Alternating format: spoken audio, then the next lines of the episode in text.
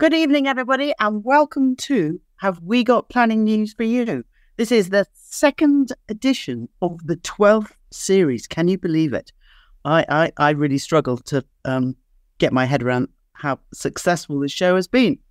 Anyway, good evening. My name's Mary Cook. I'm a barrister and a partner in Town Legal, and it's my privilege to be your host today as the um, effervescent Mr. Banner uh, is busy on his, uh, traveling back from Dubai, where he promises us he's been working uh, rather than having a, having a jolly.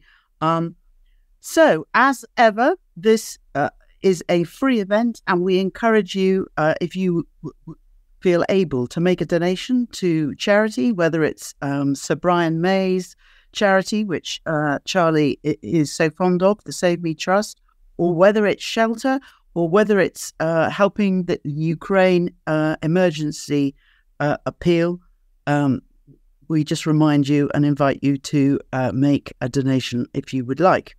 So, our very special guest this evening, uh, who we are delighted to welcome, is Andreas, Andreas Markides, author of Urban Myths.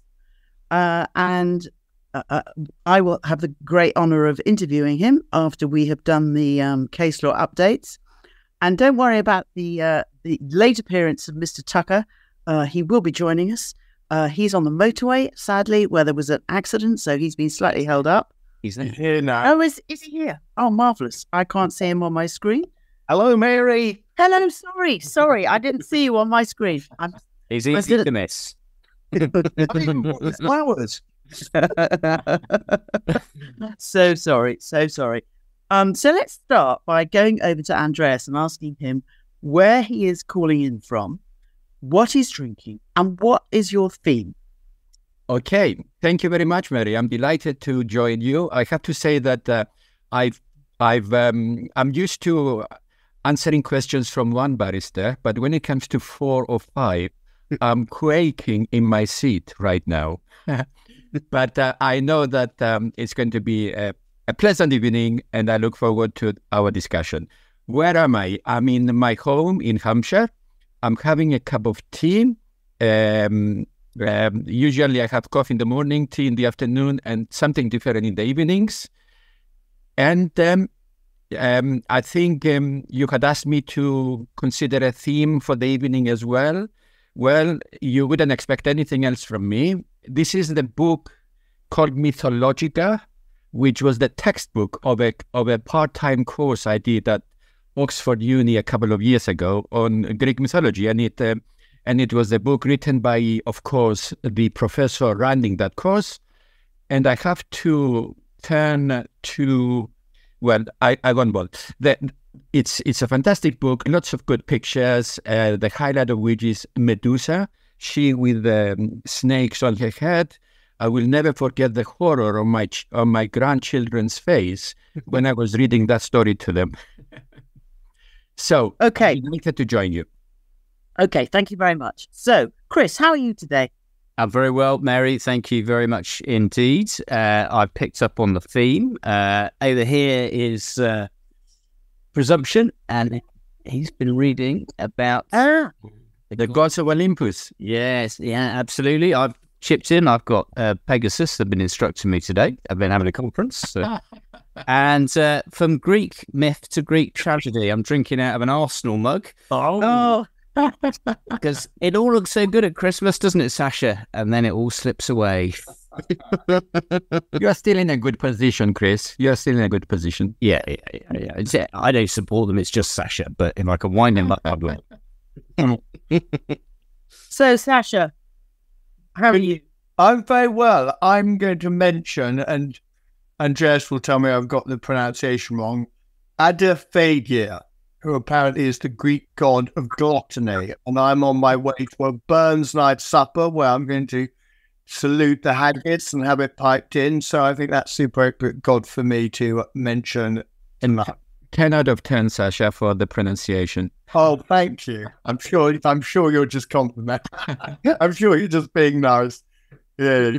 Oh, dear. Here we go. And here's our very lovely Thor, King of the North. Uh, I'm very stressed, thank you, Mary, because the trip from Manchester to my son's house in Clitheroe uh, has so far taken me an hour and a half. And in order to make sure that I wasn't horribly late for this, I've had to dive into friends' house.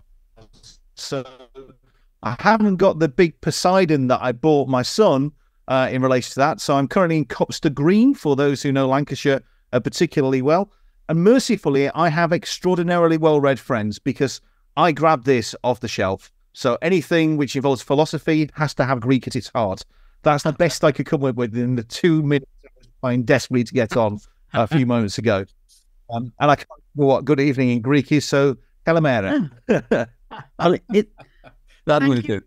Thank you very much, Paul, for making the effort uh, uh, after a, a stressful journey. We we all really appreciate it. So, we we will begin with the lovely Sasha White and his planning update.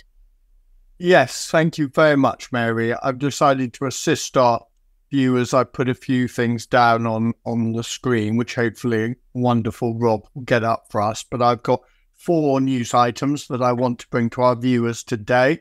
Two social and two of substance. The first is relates to BNG, of course, which I just wanted to comment that we are basically on the verge of requiring the BNG requirements. We've all been had probably in every con we've all done for the past year. Our clients have asked when is BNG going to be actually formalised and in play, and it appears to be in play on the 12th of Feb, basically, um, for four major applications. Of course, it's not retrospective as I understand it. Um, so that is pretty seminal, frankly, and it will affect probably most of the applications that we and our viewers are involved in. So the 12th of Feb is the red letter day.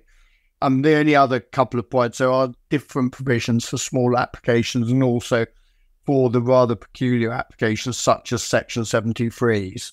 So I think watch this space for the future and when the provisions go live on that. So that's item one. The second item I want to mention, which is again, which will be probably one of the biggest hearings slash inquiries of 2024, is the decision of the Mayor of London to call in the All England case, and that will be, um, it is said by Jules Pipe to be effectively a matter that will go to hearing. So no doubt that will occupy a lot of us in the in the coming months. The third news item, I think it's important to to notice that we now have a new president of the RTPI. We should congratulate Lindsay Richards for her appointment this week as the new 110th RTPI president. So congratulations, and I'm sure she'll have a fantastic year. And finally, from my own parish, I want to um, congratulate a very, very honourable and good planning silk, Mr. Tim Mould, who today left our company in a good way and was elevated to the High Court bench. So I'm sure a lot of our viewers will come across him in his new his new position as a High Court judge in the King's Bench division, and no doubt he will hear many, many planning cases in the future. So congratulations to Tim and congratulations to Lindsay. Thank you, Mary. And congratulations, Sasha, to all the silks uh, in our world who uh, were appointed silk. Um, many congratulations to all of them. Agreed. Quite, quite right, Chris. Um, and thank you very much. Uh, and uh, yes, I think um, I think our new newest addition to the High Court will be a will be a sympathetic um, tribunal. Let's put it like that. Um, uh, uh, as well as uh, obviously very well informed. And so, without any further ado, Paul, we go over to you because you're going to tell us all about a very interesting Court of Appeal case. Uh, I, I am, and I'm going to do it extempore because idiotically my notebook is in the car about 20 minutes away. Uh, so, um, this is entirely off the top of my head, although At I least you're familiar with doing that, Paul. Please. career in 30 years of doing that. Right. First, firstly, um, two of the advocates in this case are amongst the uh, two of the five um, silks that have just been recently appointed.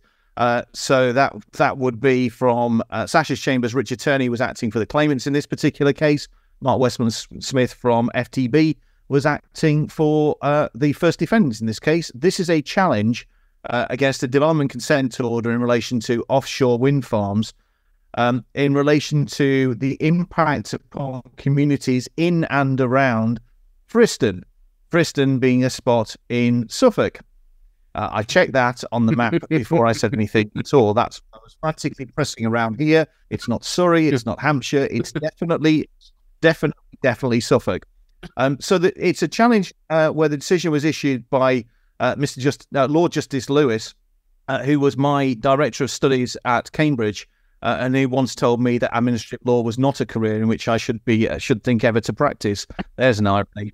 um, so Lord Justice Lewis has, has done a, a, a, a, judgment which is an appeal against the decision of Mr. Justice Lang, who refused a challenge against the issue of two development consent orders, where the essence of the challenge didn't relate to the wind farms. The wind farms were essentially uncontroversial to local residents.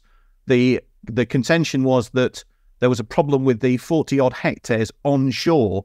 Um, and there were two grounds of challenge which were maintained uh, before the Court of Appeal. Um, one of them is a fairly conventional ground of challenge, which uh, relates to the environmental statement. And the issue in relation to that, fairly sim- simply stated, which was that uh, there was a consideration of the effects of the appeal scheme, obviously, but as the appeal scheme had been lodged, there were two other schemes uh, not too far away uh, uh, um, where, which were at a very early stage of consideration. Um, and the argument was, well, all that the applicant had done for the, the DCO had done is produced a, a, a, a short assessment in relation to those, saying we don't know very much about them.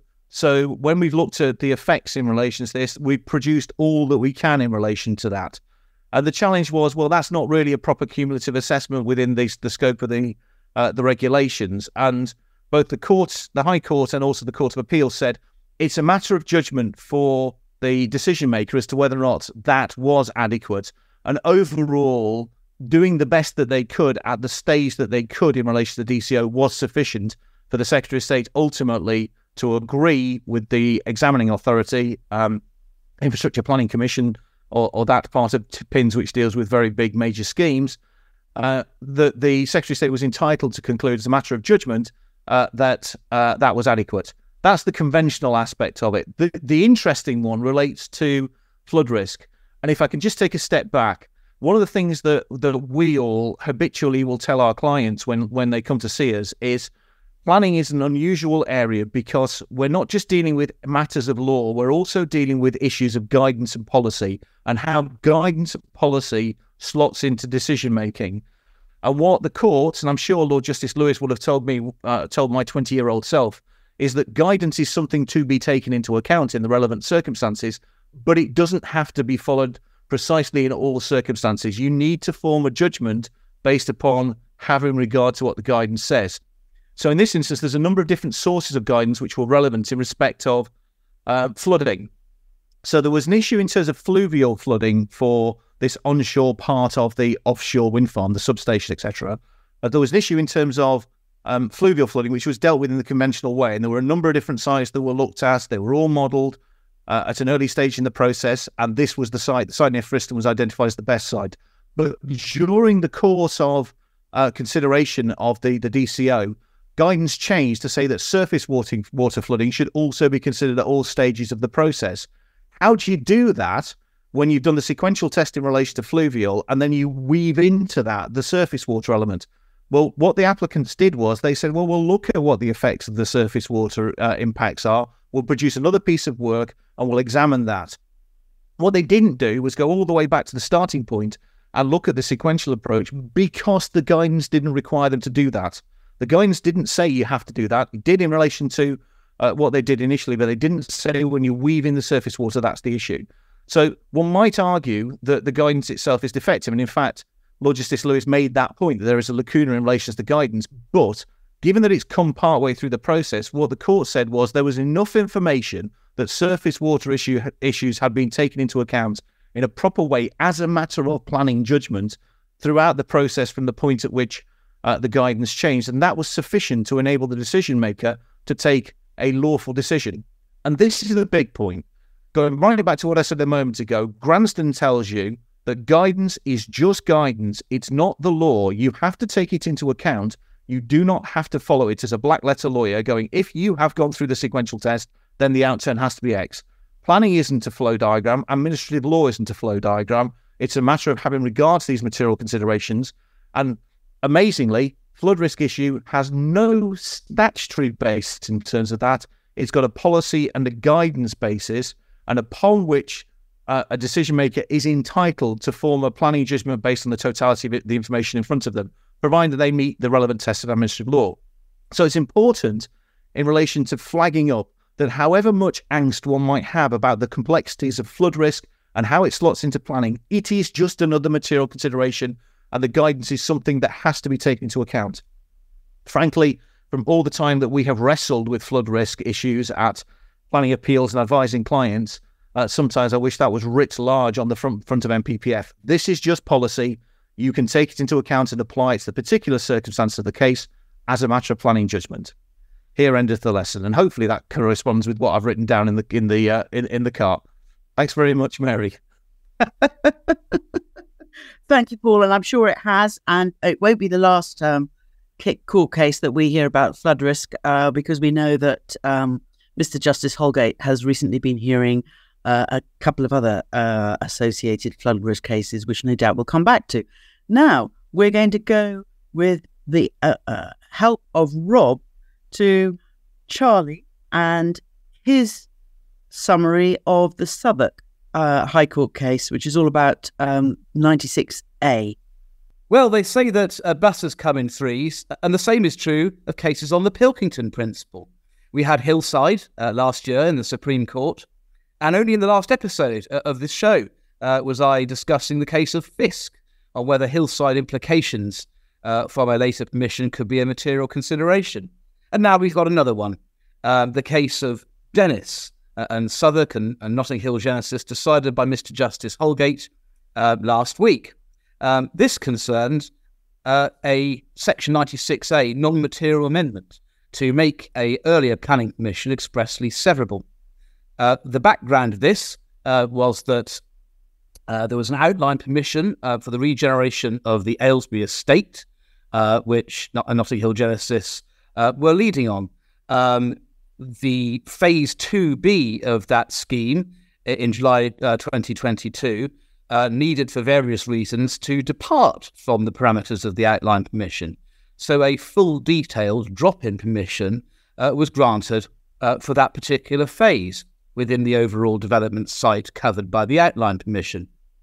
Uh, a concern then arose as to whether, if that later permission was implemented, that could generate a Pilkington or now Hillside issue in relation to the outline permission because the later permission, the fear went, uh, could render physically impossible uh, the completion of the first permission, the outline permission, in accordance with its terms, which would mean that applying Hillside and Pilkington, the earlier permission can no longer be relied upon for future development outside the area of the drop-in.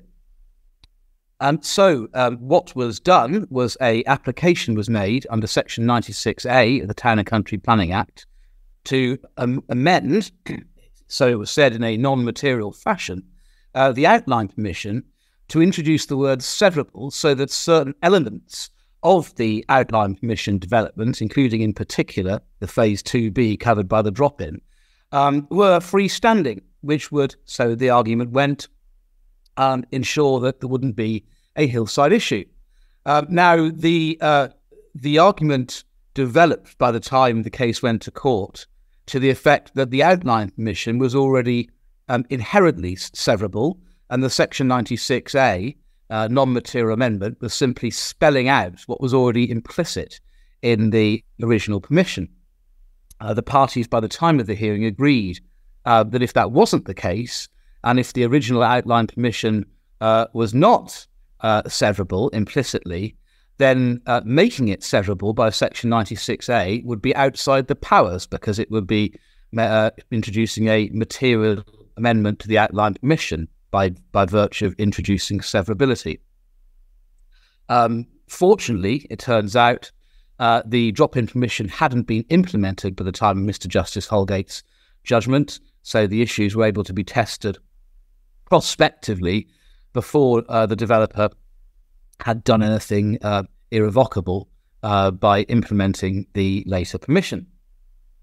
Mr. Justice Holgate started uh, by observing that it was common ground, and he agreed that Section 96A, unlike Section 73 following the Philip Finney case, uh, enables a non material amendment to the, the grant or the operative part of, a permission, i.e., the description of development. Uh, you can't do that under Section 73. You can under Section 96A, provided that the change is not uh, material. Uh, the judge then went, went to consider the uh, particular issues in the case.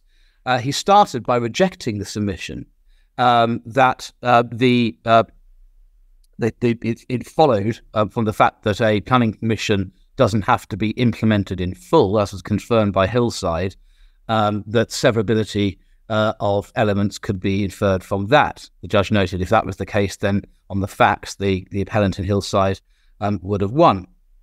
Um, Mr. Justice Holgate went on to note, importantly, um, that a planning permission is not to be construed um, as severable in the absence of clear express uh, provision uh, to that effect.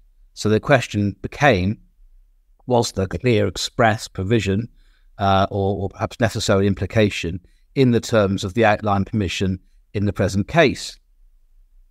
Mr. Justice Holgate then went on to consider well, what was actually meant by severable in the particular context of the Pilkington principle. And there's an interesting passage in the judgment where he deals with that. Uh, and uh, his overall analysis is what severable means in this particular context is there isn't, in fact, one grant of planning permission, but multiple grants of permission in the petition in question uh, for the individual severable elements of the development. And he noted that itself created issues, for example, in relation to the time limits for commencement of development. Um, Mr. Justice Holgate then went on uh, to say that whether a permission is to be uh, considered severable is a matter of law, not a matter of planning judgment, a matter of law, construction of the consent, and that's relevant in the context of uh, potential challenges to decisions uh, uh, by local authorities or inspectors that a permission either is or isn't uh, severable. Um, he then um, went on to um, uh, to find that on the facts of the case, uh, the outline permission wasn't severable. It was a single planning permission with provisions for phasing. There was a discussion in the judgment as to whether a phasing condition or, or other um, terms of a permission that related to phasing meant that the individual phases were severable, and the judge rejected that. That wasn't sufficient to amount to an express provision for severability of the nature required by the Supreme Court. Um, so the, the claim was dismissed, um, and uh, the judge uh, held that there wasn't the necessary express severability with all the implications for time limits, etc., of a, an outline permission, in fact, being treated as a bundle of separate individual permissions, um, and uh, and therefore um, the claim was uh, allowed on the basis that the uh, introduction of the word severable in the outline permission by the non-material amendment amounted to, in fact, a material, and indeed in law, a material amendment outside the powers uh, of Section 96A.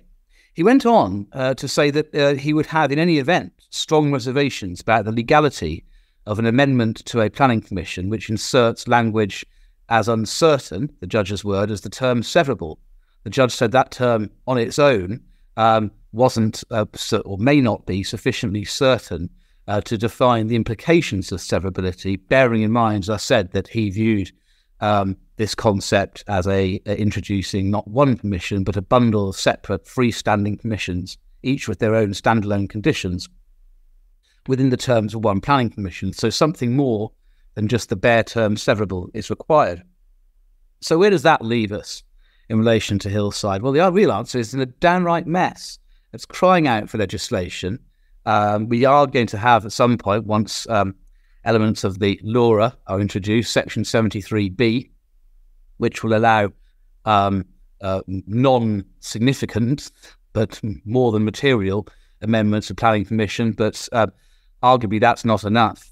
Uh, but what we do know now, in light of uh, the Dennis judgment, is firstly, Section 96A can't make severable a permission, which isn't. Secondly, a severable permission is, a, is in fact a document containing a number, a bundle, different freestanding permissions, each with their own time limits and conditions, etc. So making a permission severable is complicated and has potential implications. Thirdly, um, if you are going to do this, You have to do it absolutely expressly. Uh, the courts are going to be very slow, uh, if completely reluctant, to infer and imply severability. Uh, and lastly, if you're going to do it, you probably need to say something more than simply severable, uh, because that word on its own, given the implications of um, having a bundle of different permissions, may well be judged to be uh, too uncertain. So the real solution, probably, as I said, is legislation. Let's hope it comes. Thank you very much. Over to the team. Well, thank you very much, Charlie. And so, Chris, without further ado, you are going to take us to an appeal decision in Milton Keynes. I am indeed, Mary. Thank you very much. Milton Keynes, uh, which features in Andreas's book. Your chapter on Atlantis talks about Milton Keynes, albeit briefly. See, I've read the book. Um, the the uh, story here is about um, a extra care proposal, but what we're now calling an integrated care community because there's also uh, a care home. There were bungalows as well, and there was um, 196 conventional houses. So overall, a development quite big, over 500 units of accommodation in four different types. And then unusually, you can see from the last bullet point, accompanied by a change of use uh, application for 69 hectares of agricultural land to become a linear park. Um, and that was to be put in public ownership through um, or through a, a, a trust um, and effectively to take up ownership of that huge area to go with this proposal. But as we can see, the appeal was dismissed and um, it was dismissed fairly convincingly.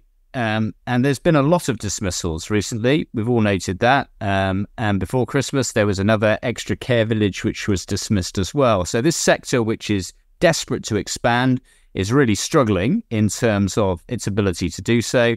Um, and in this case, what we see is an application of planning policy, landscape policy, valued landscape, and ecological constraints all being relied upon by the inspector to justify refusal in this case. So if we go forward, um, we can see that um, amongst the policy constraints was the fact that there was the Haversham cum Little Linford neighbourhood plan, straight out of Little Britain, that is. Uh, and uh, it was made on the 13th of September 2023, so shortly before this decision in January of this year. And um, we now have the new NPPF with less criteria as far as the NPPF are concerned for qualifying to effectively stop development in neighbourhood plan areas. Uh, it came out in one version on the 19th of December, was quickly changed, um, not shortly after our special on the NPPF which Charlie covered. Um, and there's only two criteria now, and both of those criteria are met, making development in this type of location extremely difficult if it isn't supported by a neighbourhood plan. Only two criteria are required, and, and then you face effectively a reverse presumption. Um, or a presumption against developments in effect. So um, lots of difficulties there. That's uh, the first one. That's the neighbourhood plan. Uh, we move forward. Um, as far as the local plan is concerned, uh, Milton Keynes has a local plan adopted in 2019. Um, it does its fair share of heavy lifting, to be fair to uh, John Palmer and all the team at uh, Milton Keynes. Uh, they've got a population of 270,000. Um, that's the geographer and me coming out, but 270,000 in Milton Keynes. And their plan um, for their 15 year period is um, 26,500 homes. So they're not shirking housing delivery. They're looking to deliver about a tenth uh, the number of houses against the size of the population, um, or 20% increase in effect of population.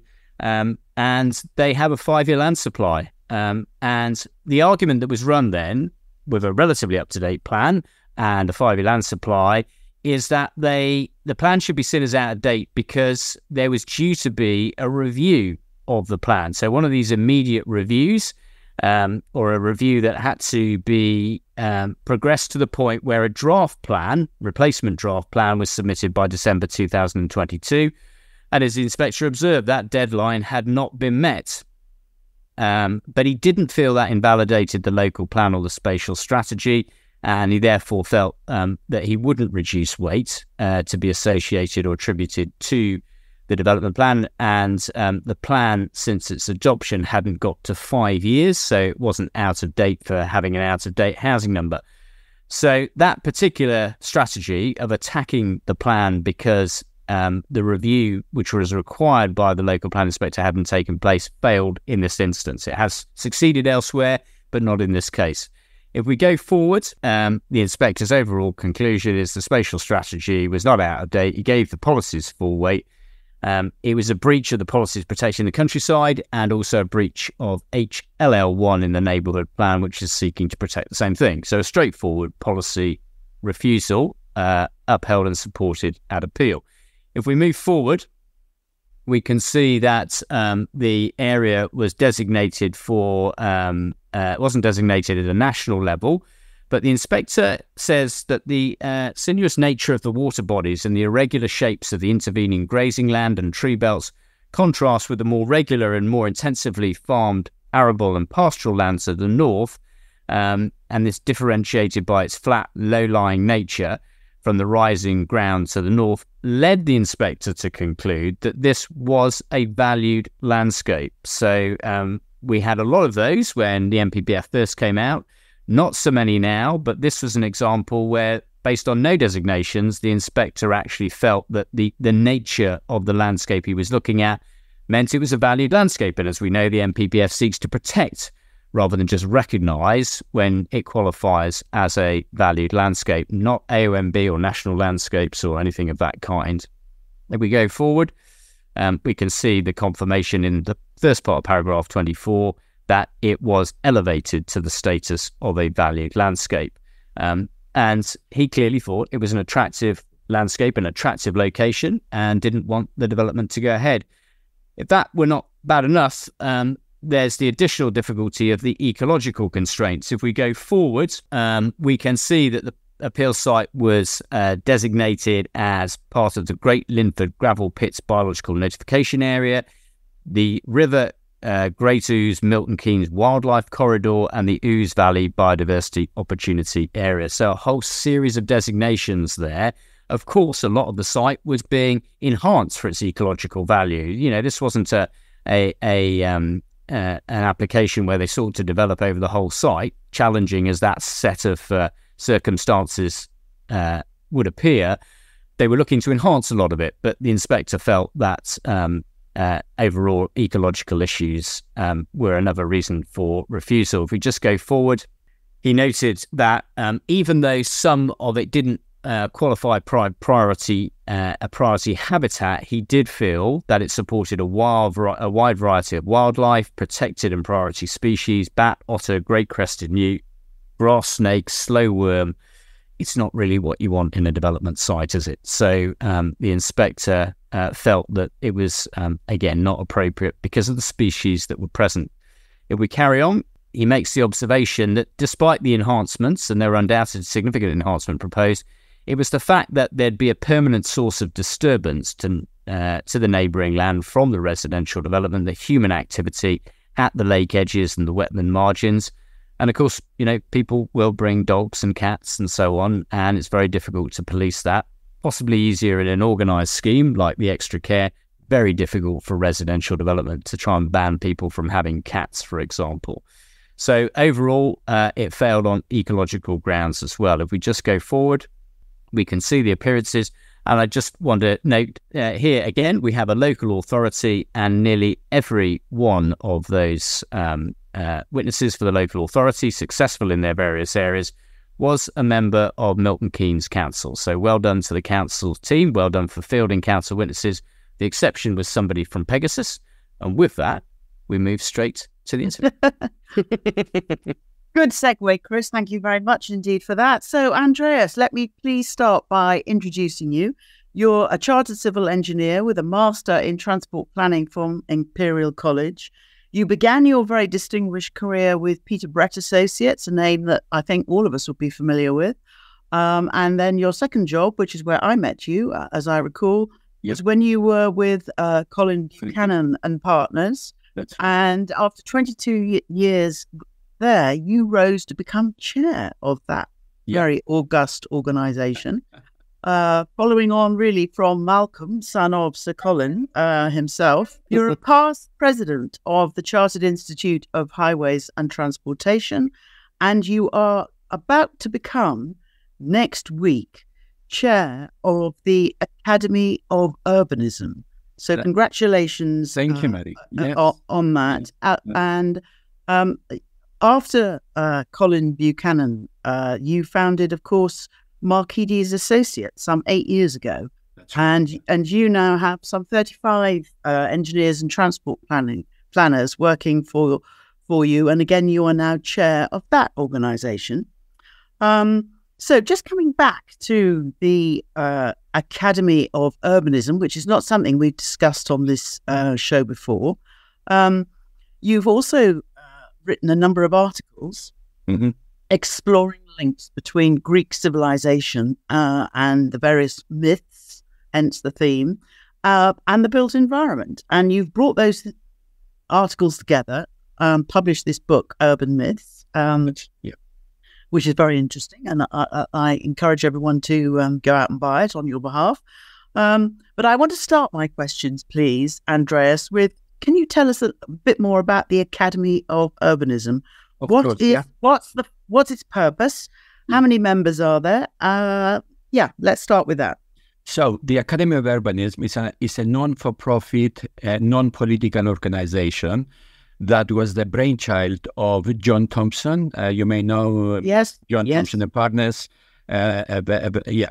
Uh, it started life nearly 20 years ago, and the whole idea was that it wanted to bring the um, architecture and the engineering people together and to celebrate uh, places, placemaking. I've, I've got its um, mission statement here. It's very short.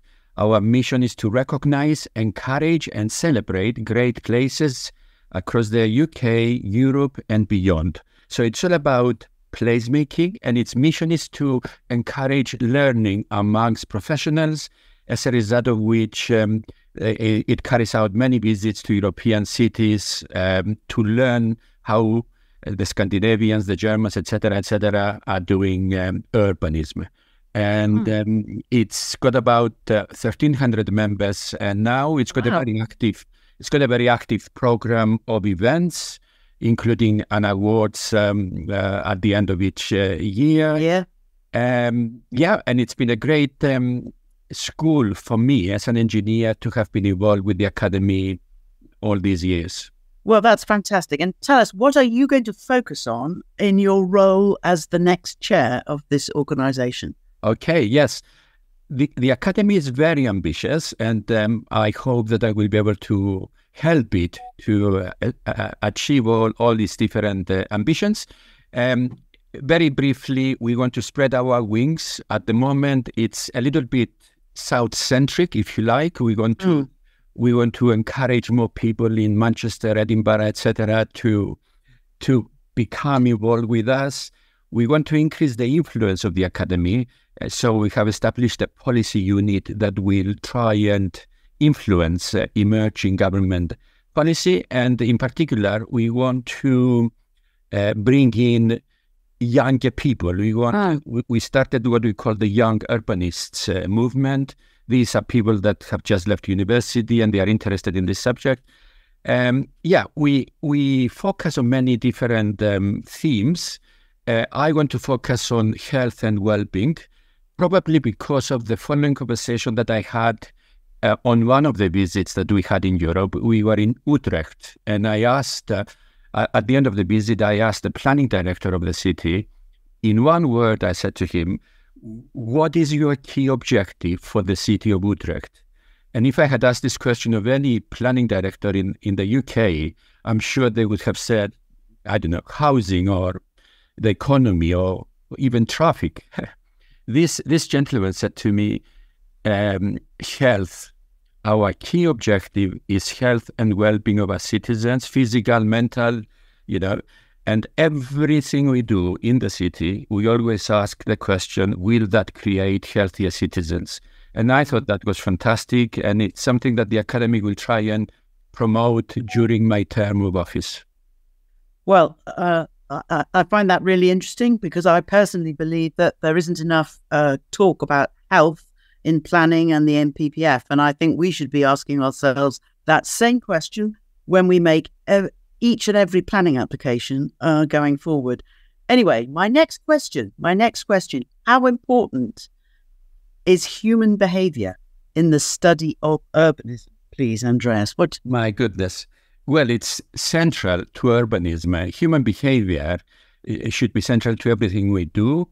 And um, I was pleased to find out actually that very recently um, a gentleman called Professor Nick Tyler, very, very distinguished uh, person, um, established a laboratory in East London. Uh, you know, he founded it at his used uh, big space and established a laboratory where he carries out tests as to how people um, react to different environments. So, for example, different types of footpaths, uh, different types of lighting, um, the noise from a passing train, all of these things, because in in his view, it's um, uh, it's human behavior and the environment that we live in that are so important.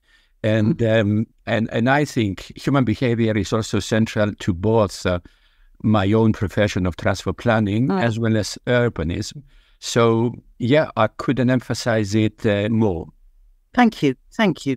Um, what about uh, technology? I want to ask you about technology. Um, is it a help or a hindrance, do you think, to encouraging um, the right behaviour, as it were, um, in transport planning?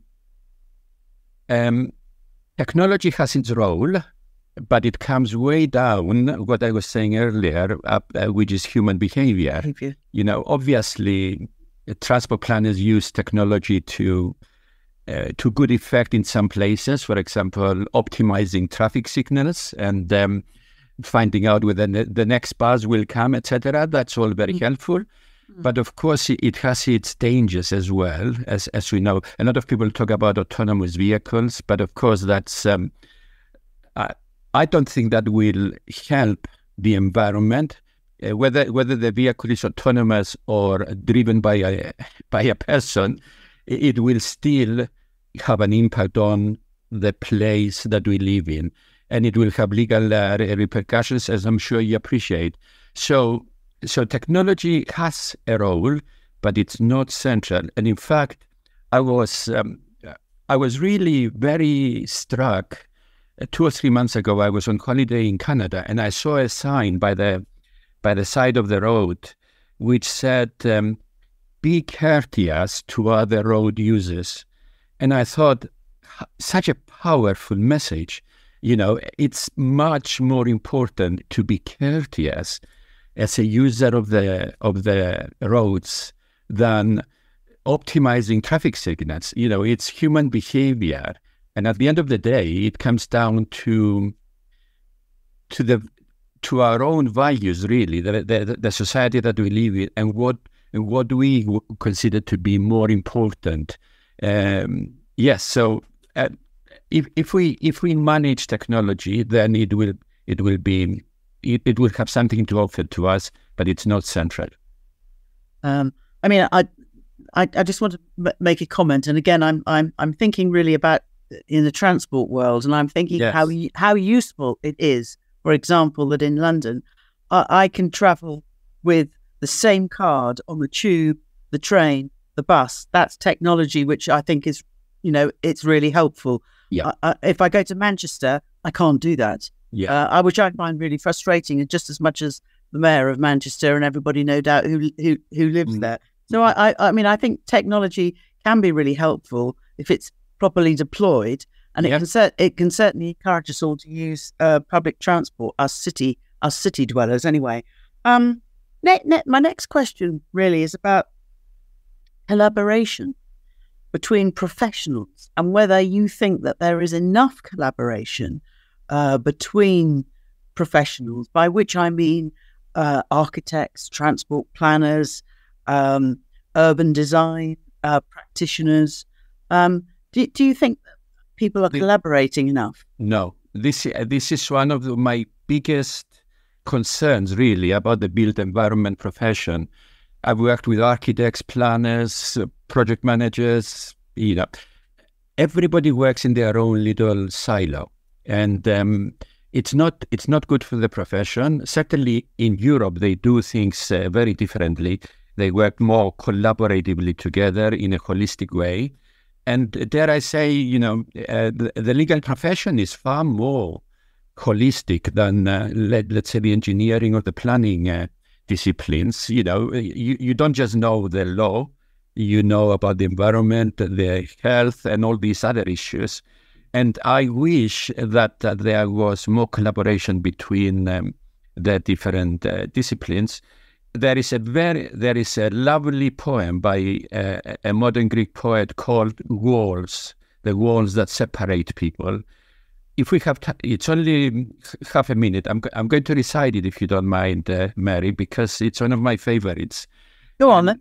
Okay, it's by a gentleman called Kost- Konstantin Kavafi Mm-hmm. And, and it goes like this without consideration, without pity, without shame, they have built big and high walls around me. And now I sit here despairing. I think of nothing else. This fate gnaws at my mind. For I had many things to do outside. Oh, why didn't I notice them when they were building these walls? But I never noticed the noise or the sound or the builders imperceptibly they shut me out of this world. So the silos that control our profession, and the poem obviously applies to other aspects, religion and uh, you know sexuality, etc., etc. But I think it's it's a very powerful indictment of the compartmentalization of uh, not only uh, our profession but many other aspects of our life. Mm. Well, on a positive note, um, perhaps design coding um, is another um, medium by which um, professionals can come together. You know, the the the, the different disciplines um, and work a little bit more uh, in harmony yeah. and in, in tune with each other. Um, again, my okay. So my next question uh, is about again a, a transport theme. Yeah. Is our is our desire, do you think, to measure, quantify, and accommodate all types of traffic?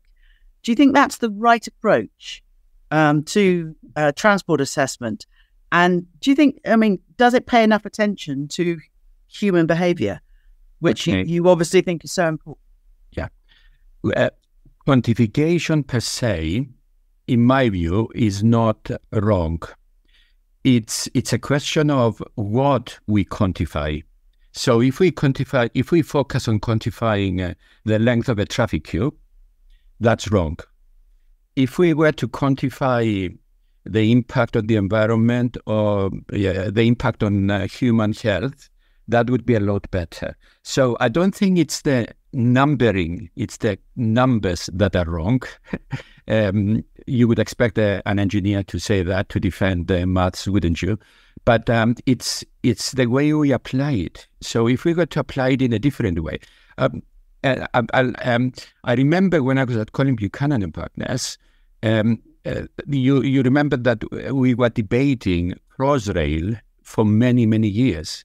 Cross the, the line that has now become Elizabeth Line mm. was drawn by GLC in 1974. And, and for 25 years, we were saying it won't make money, it's not good, it's not good, because we were using cost benefit analysis.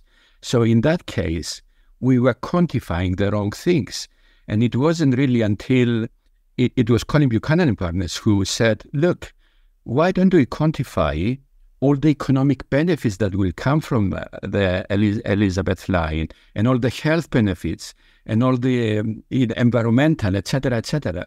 And um, Gordon Brown was the chancellor at the time and got our team to do quantification in that way. And suddenly, Crossrail made a lot of sense. And it was on that basis that he pushed the button and uh, we, we had it delivered in the end. So I don't think that quantification per se is wrong, so long as you quantify the right things. Mm. Mm. Well, I'm very glad you um, you did persuade Gordon Brown to pre- yes. press the button uh, uh, because obviously the Elizabeth line has been a rip roaring success um, for those who are able to benefit from it. Um, what, please, do you think is the single biggest change between your early career and that of a young transport planner today? Well, yeah.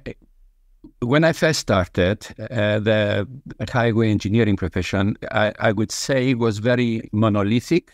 It was very much. It was very much um, uh, number crunching, a lot of traffic modeling, a lot of uh, highway standards, etc., etc. I'm pleased to say that uh, probably as a result of uh, a lot of good work done by the Chartered Institute of Highways and Transportation, as well as um, many other um, organizations, it's beginning to change. So the role of a um, highway engineer shouldn't be calling them highway engineers. Transport planners is yes. even, yeah, um, is much broader now, mm. and I think um, that's uh, that's good. We still have a long way to go, but um, uh, I, I, think that that's probably the biggest uh, the, the biggest change when um, when I talk to my staff or whoever likes to listen to what I have to say, uh, I tell them do not confine yourselves to just uh, you know traffic modeling, highway engineering. You need to know about the world around us because this is what transport planning is central to our world, isn't it? So we need to know it is the politics, the, the the environmental issues, all of these things need to come into into our work. Okay. Thank you very much, Andreas. Now, I, I think I need to just open this out a little uh, to the others. So we have a question from Charlie. If you just bear with us, we'll start with Charlie. Hi, Andreas. Um, greetings from Dubai. I'm sorry I can't be with you for the live show. I'm over here for a, a hearing this week. Um, can I just say how much I loved your book over Christmas? Um, really thought provoking. Um, and as a former uh, classic student myself, a subject uh, very close to my heart. So my question for you is this: is that the ancient Greek historian Thucydides um, described his history as a ktema es aiei, possession forever, uh, given that history repeats itself, and there were lessons in his account of the Peloponnesian War that could be uh, used by later generations. Um, Andreas, what, uh, in your view, um, what aspect of history is our most important possession at the moment, uh, teaching us our most important lesson that we can learn from? Oh my goodness! What a brilliant question from a classic uh, classics uh, scholar. Um, I personally I love history, and um, Thucydides, uh, which is the Greek name of Thucydides. um, I, I, read him um, um uh, when I was younger. I loved um, his description of the Peloponnesian War, which is really what brought about the collapse of uh, of the Athens uh, empire, if you like. Um, we all know that history repeats itself, and I know, for example, that um, uh, Thucydides and the Peloponnesian War is a textbook um, at the American uh, uh, Academy, the West Point of, of all the uh, they, they consider it important to know what brought about that war and, and its effects. I don't think there is a better illustration of the importance of history than uh, the, the, than that. What, mm. what, I also found interesting, I read somewhere that um, many of the American soldiers coming back from uh, Iraq and um, uh, Kuwait, etc., etc., who were traumatized by the war, were sent to go and watch um, a, a play by Sophocles, which deals with the trauma of war in order in order to help them recover from all of that. And um, the history has got so many different layers mm. to it. It's like an onion. You peel it off and you see all these different measures. Just to leave my ancient uh, ancestors uh, uh, behind for a minute and come back to modern times. I was so struck uh, when I read about um, uh, the, the following uh, episode in, with Hitler, he, he when when he was uh, embarking on the destruction of the of the Jews, one of his advisors said, "What is the world going to say when they find out about what we are doing to the Jews?" And um, and he replied, "Who remembers the Armenians now? implying that the Armenian genocide, which had happened 30 years earlier, was forgotten. So even though history is important and repeats itself, we tend to forget it, and uh, that's how we we we almost make the same mistakes Mm. all the time. The mood, I fear, has changed. I'm Um, sorry about No, no, no, no. It's really interesting. It's really interesting. And I'd like to go now, uh, please, to Paul. And I'm conscious that we're running out of time. But, Paul, what's your question, please? Um, yeah, my my question, um, just coming back in relation to that, my uh, former head of chambers, Andrew Gilbert, his grandfather was one of the the reporters, an American reporter on the Armenian uh, genocide, and he was always uh, always stressed how important it was not to forget that. So the the lesson of history is uh, that we shouldn't forget history. Anyway, um, my question is far lighter, uh, although perhaps um, uh, along the same sort of line of me showing off because I've done a bit of reading behind the scenes like Charlie has. He went to a comp, by the way. Ignore all his uh, pretend learning.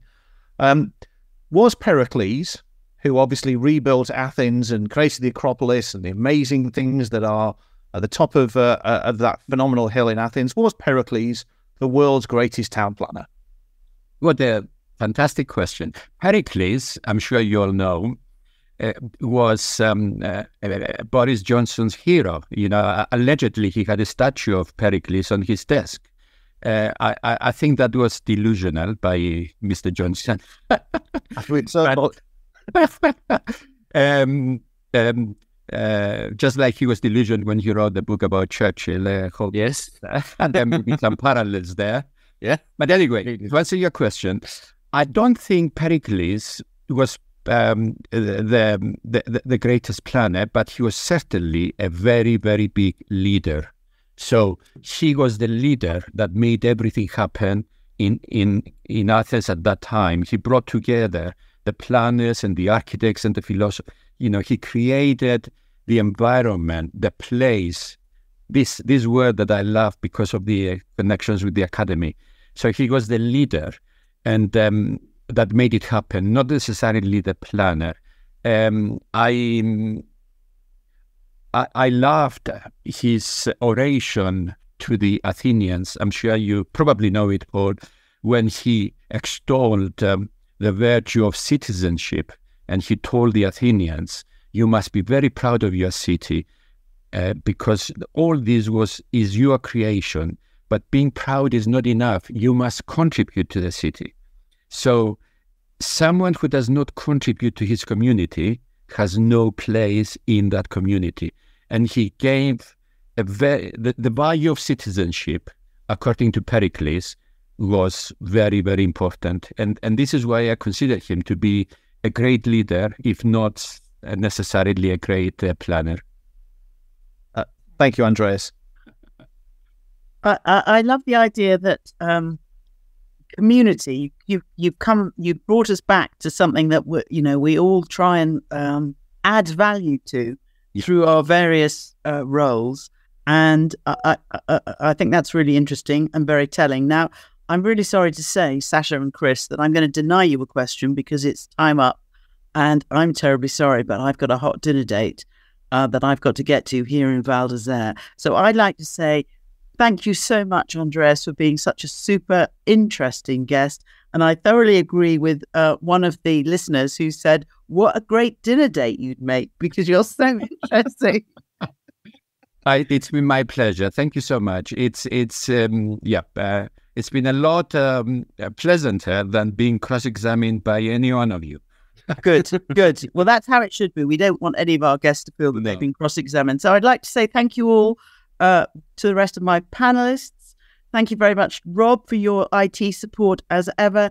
And we'll be back in a couple of weeks with Grant Butterworth, who's the head of planning at Leicester City Council, one of those 35 percenters, if I can put it like that. So we see you soon. Bye. Thank you. Bye bye. Bye.